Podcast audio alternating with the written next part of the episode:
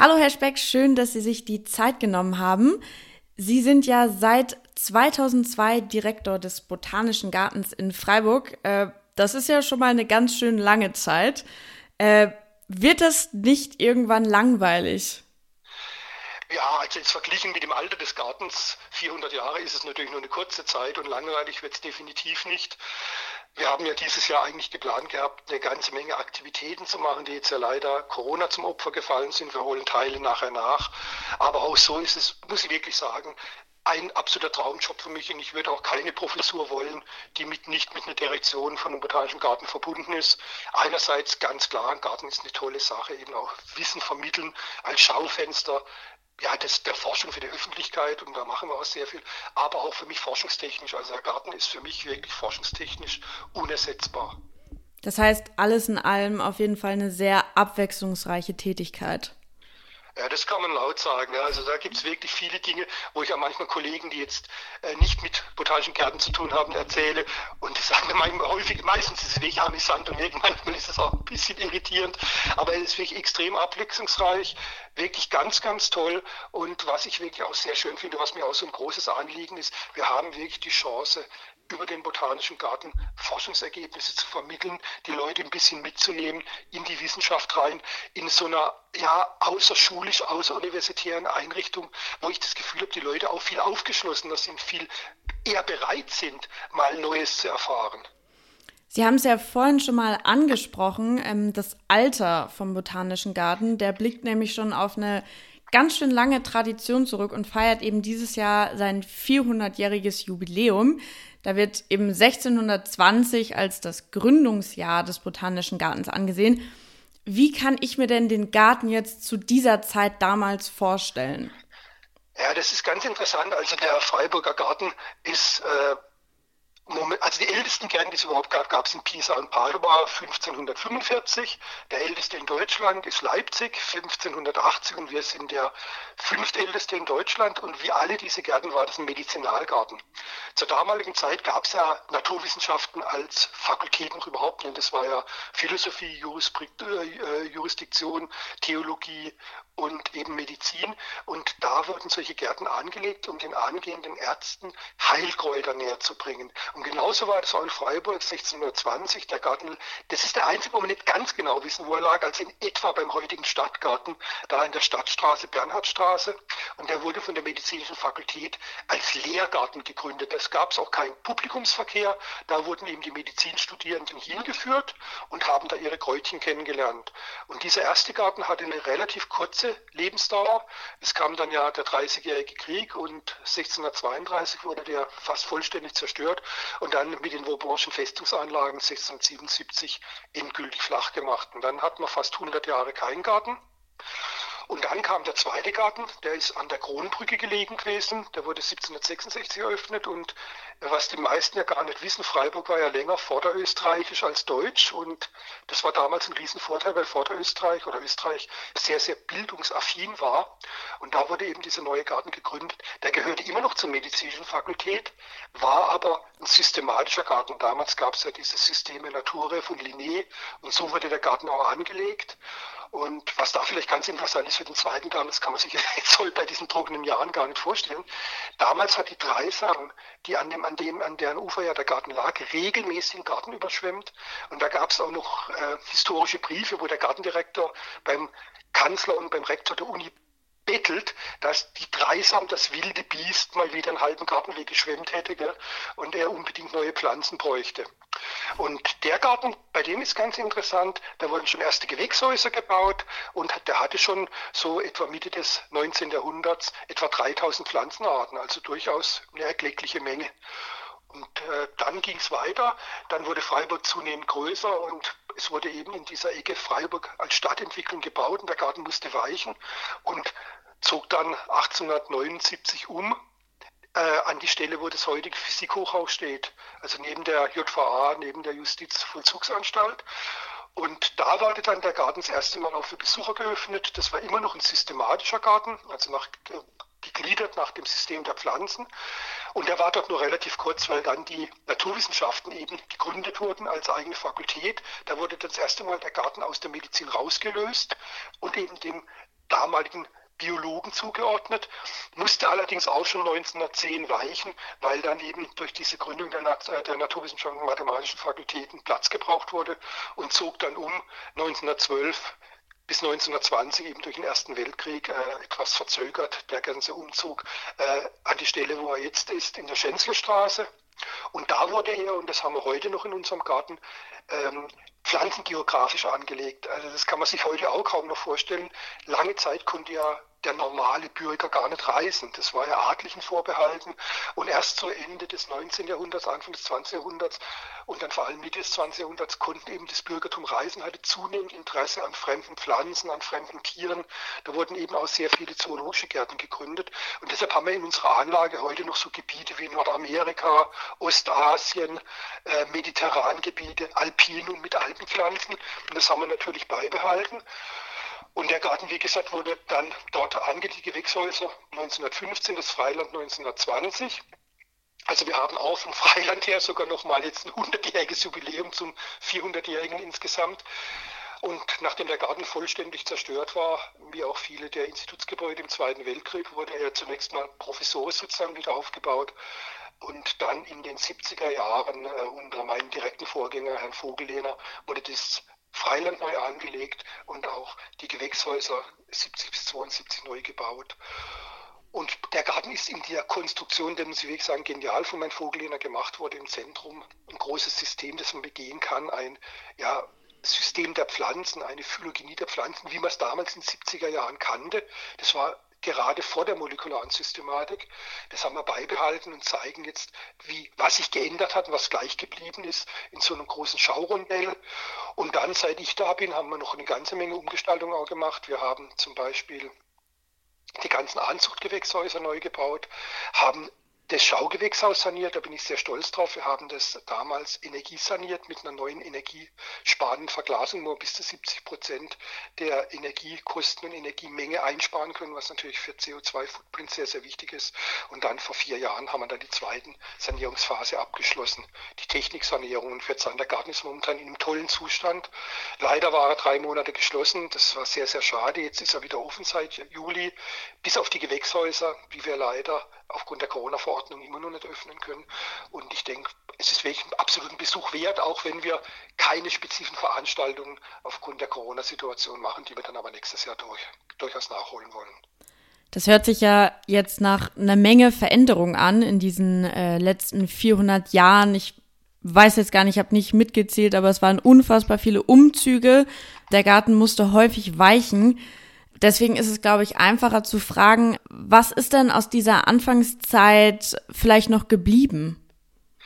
Also geblieben ist sicher der Wunsch, den Studierenden und dann später auch der Bevölkerung Pflanzen nahezubringen. Einfach die Schönheit der Botanik zu zeigen, die ja als, auch als die schöne Wissenschaft bezeichnet wird. Das ist sicher geblieben. Dann ist sicher auch geblieben eben der Garten als Lehrinstitution. Also wir versuchen fast alle unsere Lehrmaterialien nicht aus der Natur zu holen, eben auch um den Druck auf die Pflanzen zu mindern, sondern wir bauen sehr viele Sachen an, die bei uns direkt in der Lehre verwendet werden. Also Garten als Lehrinstitution, jetzt weniger für Mediziner, sondern heute natürlich mehr für Biologen. Und die Förster kommen auch häufig zu uns im Garten. Dann kommen auch die Pharmazeuten häufig in den Garten. Also das ist geblieben.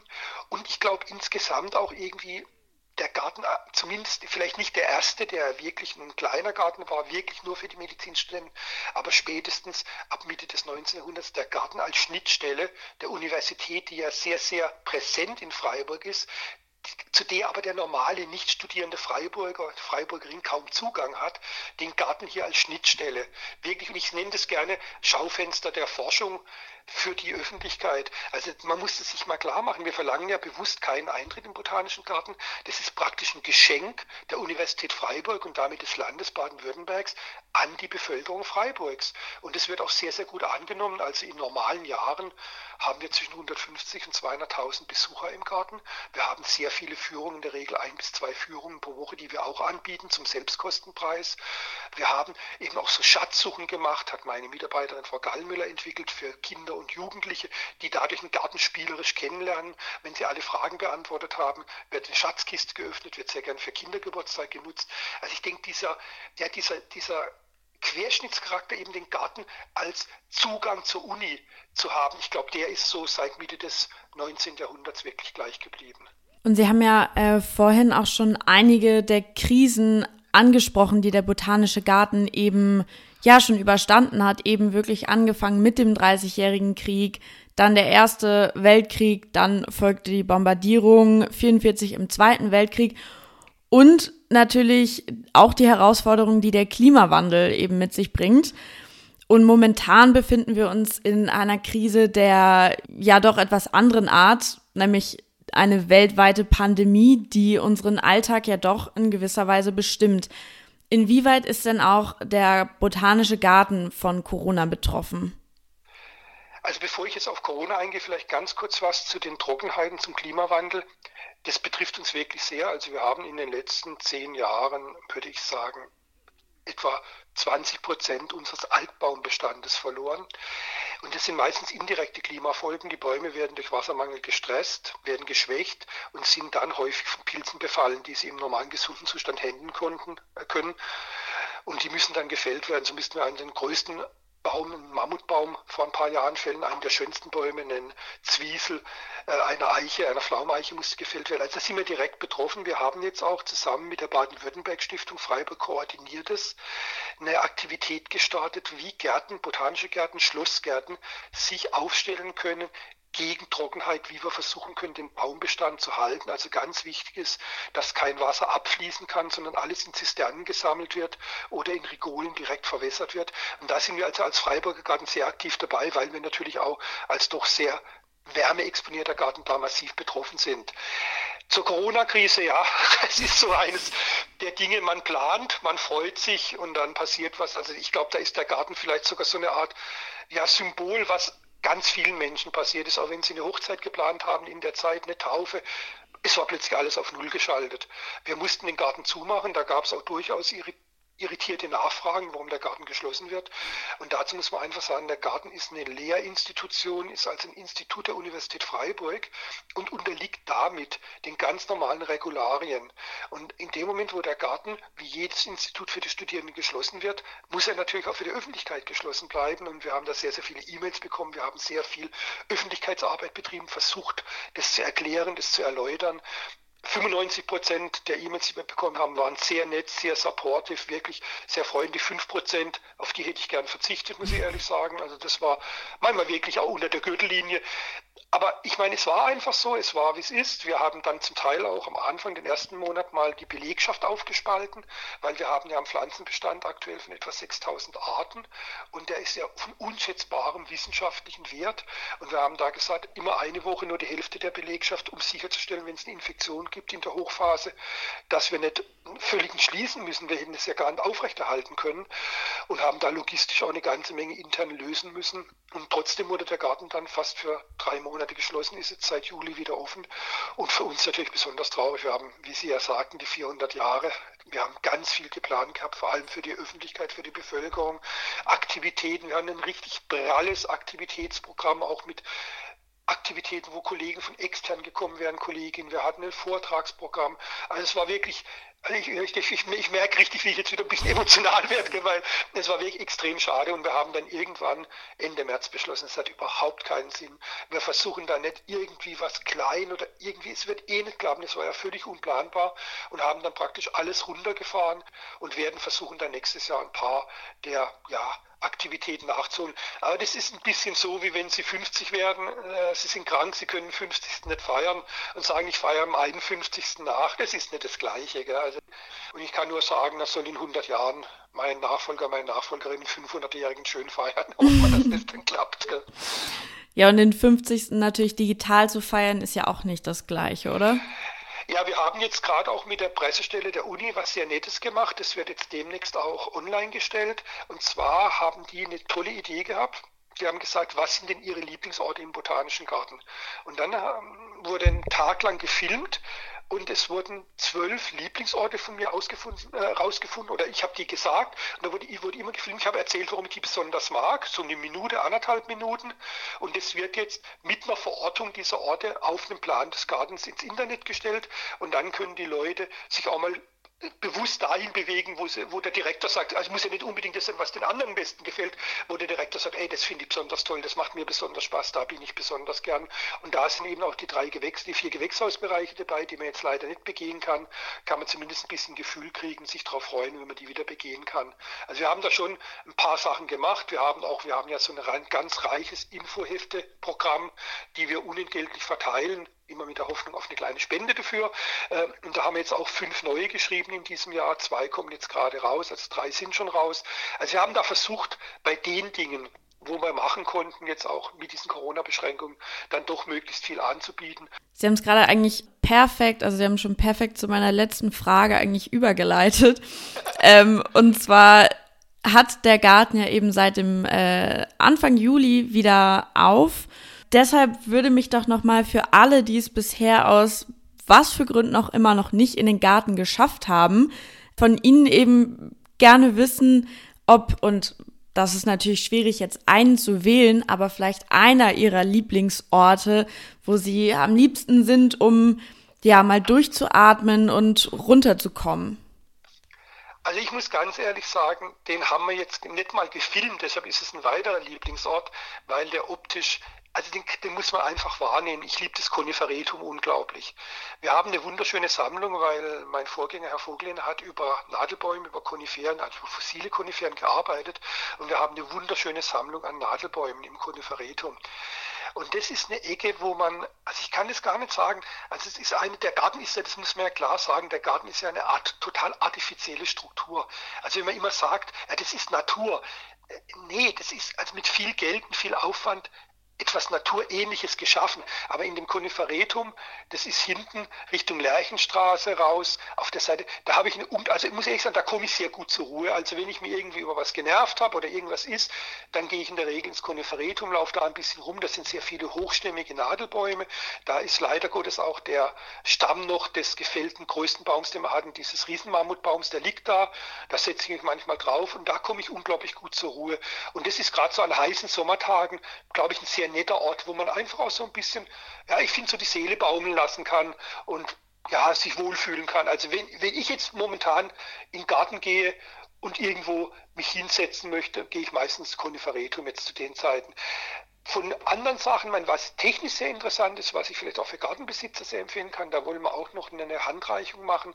Wir haben ein paar Bereiche des Gartens jetzt mit Tropflauchbewässerung versehen, unter anderem im System die Senke mit den Metasequoien und auch dieses lebende Bauwerk, das wir im Garten haben. Und das ist natürlich was ganz Interessantes, vielleicht auch für einen Gartenbesucher, weil man da mit vertretbarem Aufwand mit so einem Tropfschlauchsystem ganz viel Wasser sparen kann. Also das ist sicher was, was ich mir jetzt eine gärtnerische Sache mal angucken könnte, wie das gemacht ist. Das klingt auf jeden Fall interessant und es äh, klingt auf jeden Fall so, als ob da äh, für jeden was dabei wäre, wenn man, genau, wenn man diesen Garten jetzt eben dann doch mal zum ersten Mal besuchen sollte. Herr Speck, ich danke Ihnen auf jeden Fall für Ihre Zeit und ja, habe mich gefreut, mit Ihnen zu sprechen. Nee, gleiches gilt für mich. Vielen Dank. Und ja, wir freuen uns über jeden Besucher, über jede Besucherin. Und es ist ganz einfach zu erreichen mit der Straßenbahn in der Hauptstraße aussteigen, 50 Meter laufen und man ist in einer bisschen anderen Welt.